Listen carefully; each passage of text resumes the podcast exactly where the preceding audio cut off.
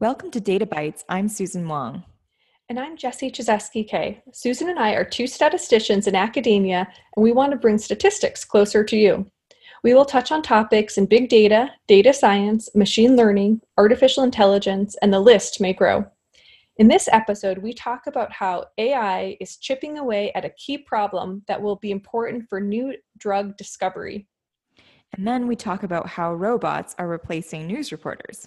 Well, not really. Let's get started.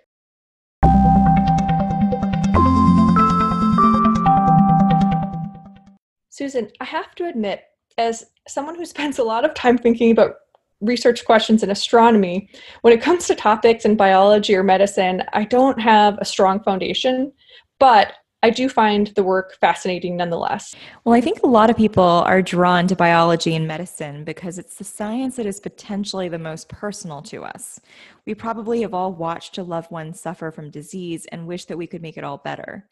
And I'm just really glad that biostatistics, as a field in the intersection of biology and statistics, has long been using our weapon of choice, statistics, to chip away at some of the really tough problems in medicine.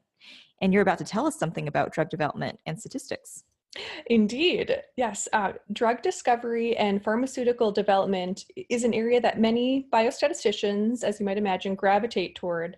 But until I read the recent New York Times article that's titled Making New Drugs with a Dose of Artificial Intelligence, I hadn't really considered the details about what, what really goes into this process. But the article focuses on one aspect of drug discovery, and it's related to something called the protein folding problem. Ah, the classic protein folding problem, which sounds abstract and perhaps unrelated to drugs at first. Um, in a nutshell, it's about predicting the physical structure of a protein, um, that is, its shape in three dimensions. And by the way, just to get a good picture of how complicated these structures are, you should really Google protein folding and look at some of those images that come up in the Google image search. There are these coils and ribbons, and I think they're called side chains. I probably should stop saying mm-hmm. anything more so I don't embarrass myself with my lack of knowledge of the subject matter. But the importance of protein folding prediction, as far as we know, is that if you can do it really well, you're better able to understand the way that other molecules can attach to the protein. And that's really important when it comes to developing a new drug. Yeah, so if they can figure out how to get a drug to bind to a protein, it can then affect how the proteins operate in your body. So it's pretty interesting and, and important. Um, well, there's this conference that's held every two years, and it's called the Critical Assessment of Techniques for Protein Structure Prediction, or CASP. Um, and the most recent conference was held in December, just this past year, 2018. And the conference itself sounds really cool because it has kind of a, a Kaggle competition feel to it, where um, it looked like it was six to eight months before the conference, the CASP organizers post um, sequences of unknown protein structures for, for modeling. And then the different research groups from around the world can test their methods on the data and then come together for this conference to see how everyone does. That sounds like a really good competition and just with sort of an impactful results. Yeah, agreed. Exactly. So the, the conference website lists a number of questions that um, they're planning to focus on. Things like uh, how much can current refinement methods improve the accuracy of models, or how effective are approaches to predicting protein three dimensional um, contacts? So, what happened at this conference? Uh, yeah, well, it turned out that the AI lab DeepMind, which is owned by Google's parent company, was apparently far and away the top performer. And they had nearly twice the prediction accuracy for, for predicting these protein shapes as was expected by the field experts. Twice. Wow, that's really remarkable yeah yeah and it's you know so some of the the other participants um, i guess were, were rather down. Um, so one of the researchers quoted in the new york times article um, who's a, a, harvard systems biology fellow mohammed al qurashi said uh, he had the, the quote was i was surprised and deflated. I, I will say even though it was a, a kind of a, a, sad quote he did have a lot of interesting things to say and actually wrote a, blog post about this conference. But um but yeah the the machines won out again. well, I think we should feel positive because when science progresses, right, even if we're not the ones who are getting the credit, we're sort of all gaining from the experience. So I think you should feel pretty proud just for just for humanity's sake. yes. But what does uh, DeepMind use for modeling on the back end?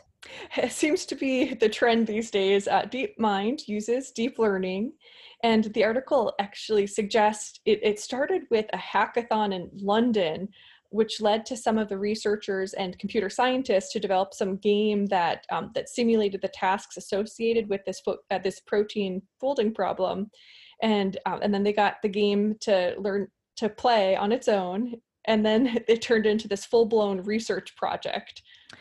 That's so interesting. This actually reminds me of something else. Um, I saw in the news sort of a, many years ago that there was this crowdsource effort for predicting protein structures and again it's related to a game so mm-hmm. researchers made this online game called Foldit and anybody can go and download this game i think you can still do it today so uh, if you were interested and you wanted to get in the competition um, you can definitely go to sort of fold.it. That's the website. Um, they made it competitive because, again, as we know, competition breeds progress.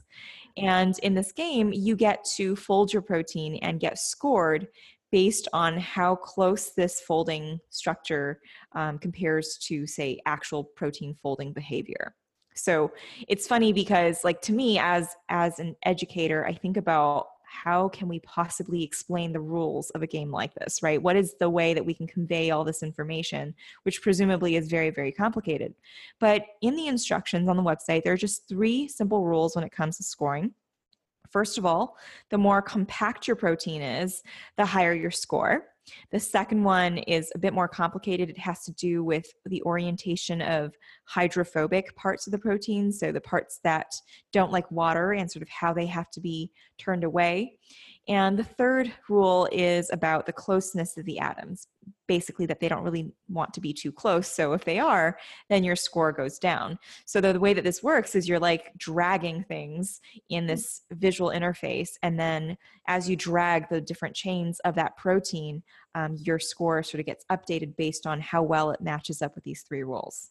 Wow. Oh, that's interesting. And you said it's still going on?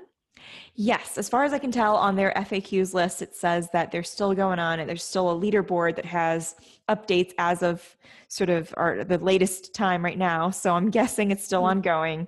And they say that their long term goal is really to have humans. Um, actually, they say they want to show that humans can do better than machines when it comes to predicting protein mm-hmm. folding. So this is kind of contradicting or maybe at odds with what we said earlier. And they're thinking that you know what we can do is just sort of use the crowd to to predict folding proteins that that don't even have known structure. That's sort of their very ambitious goal. And they also think that maybe someday we can use these kinds of efforts to design brand new proteins to, and I'm quoting directly from their website, to disable a virus or scrub carbon dioxide from the atmosphere. So beyond drug discovery, doing even other things. Wow, it sounds like a, a noble effort. Uh, I gotta love it when the games are actually helping to solve real world problems. That's a game that we can all chip into play. Yeah, exactly. As machines get better and better at automating tasks, we hear more and more about how we're going to get replaced by automatons in the not so distant future. The sentiment of we're going to go and lose our jobs just seems to permeate through multiple industries. And one of the ways in which robots are replacing humans is journalism. Really? No, no, no, of course not. I am exaggerating a little bit.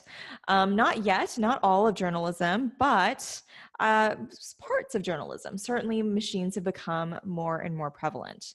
And it's funny because we joked, I think, in one of our early episodes that it's quite possible that you're not hearing Jesse and me talking, you're hearing some computer simulated vocals that sound just like us.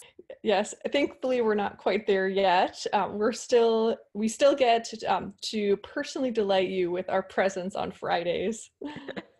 well, uh, in some aspects of journalism, certainly things are changing. There is now a term called automated journalism, which is basically the process of having a computer go from data to a news article with little to no human intervention.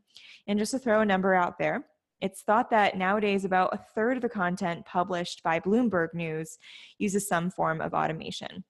Now, as we know, Bloomberg News does a lot of financial reporting, and of course, that kind of reporting, reporting really depends on teasing apart a lot of important numbers from quarterly earnings reports and so on.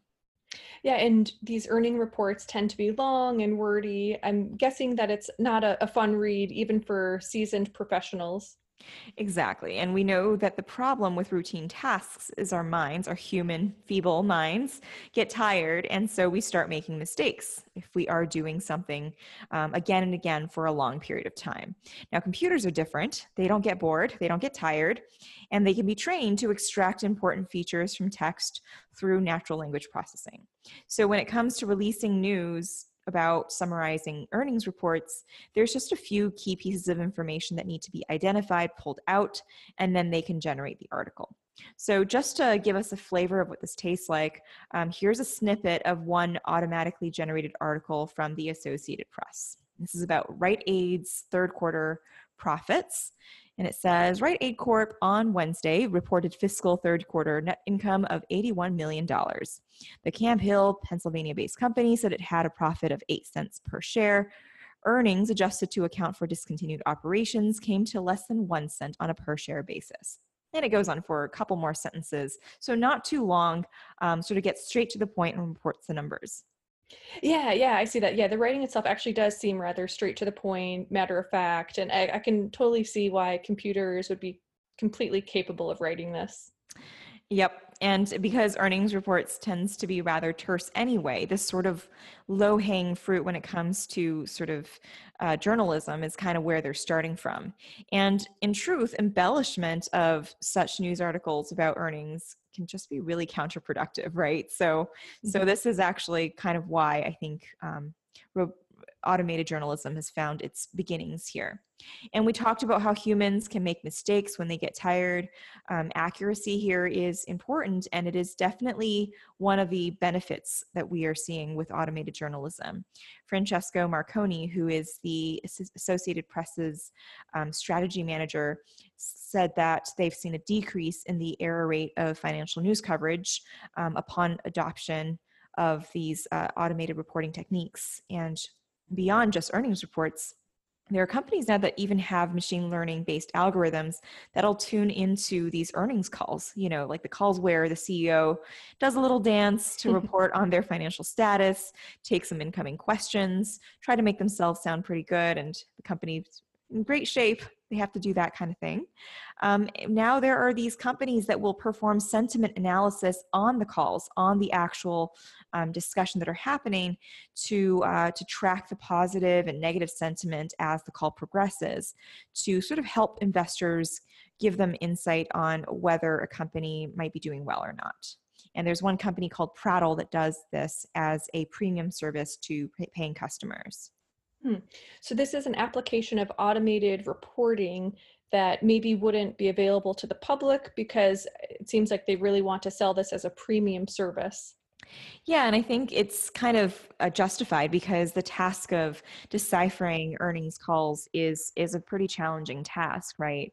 Um, and of course, the reason why it's challenging is because a CEO will do its do his or her best to sound as positive as possible. So the algorithm really needs to sort of dig deep and strip away what's what's on the surface and try to um, show exactly what the what the what the actual feeling of the call or what the what the state of the health of the company is. Yeah, yeah, interesting. Are, are there other kinds of news, you know, other than this financial reporting that are currently good candidates for this sort of automated journalism? Sports is another example where it's pretty easy to fetch the score or even play by play events that are happening. So, what what's been happening is, of course, should they just um, have AI, sort of put that into an article with natural language. Um, it's pretty easy for algorithms to do that. Um, another example, which is maybe a little bit more surprising, is, is with regards to reporting crime. So the LA Times uses a software to report on homicides, and it's reporting on the victim's gender, race, cause of death, and so on. And um, in 2016, as another example, the Washington Post also famously um, has been sort of they've actually been awarded for their use of AI to cover the election.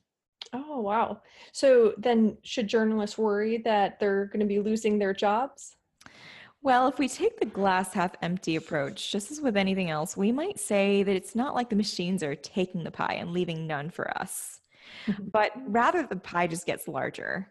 A lot of experts are suggesting the value that journalists add are with respect to the more complex processes of deep investigative reporting.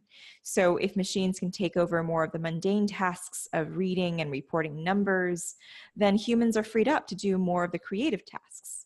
Like, for example, with regards to homicide reporting, maybe the computer gets the facts of who died, when, and where, and then the journalist can go out and get more information about the victim's life and family, and then try to describe the circumstances of the death in a way that is a bit more sort of digestible to the common public. And so, to summarize, are the jobs in newsrooms disappearing? I don't think so for the most part but yeah if you are historically you know someone who's been working on repetitive kinds of reporting then certainly there is a risk of losing jobs like that uh, but there's a lot of room for making executive decisions like what stories are important to report on and what is the relative prioritization of the components in a news article.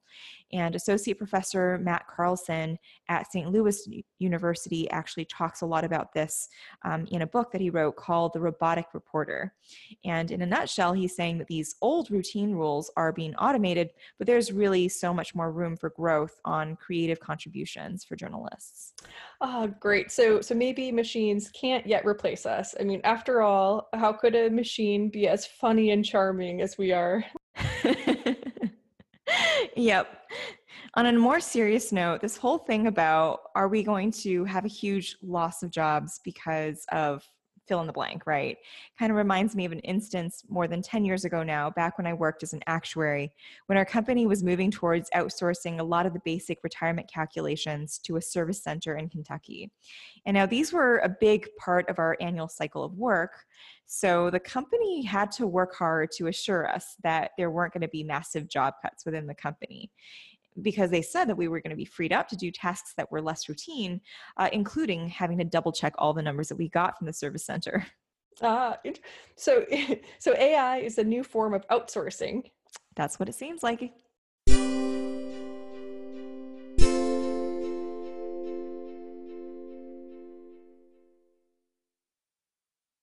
Thanks for listening to Data Bytes. If you have any questions or suggestions or comments for us, please email us at databytes.podcast at gmail.com. That's databytes with a Y. And if you want to see the numerous articles that served as reference material for today's show, please visit our website at databytespodcast.github.io. Till next time.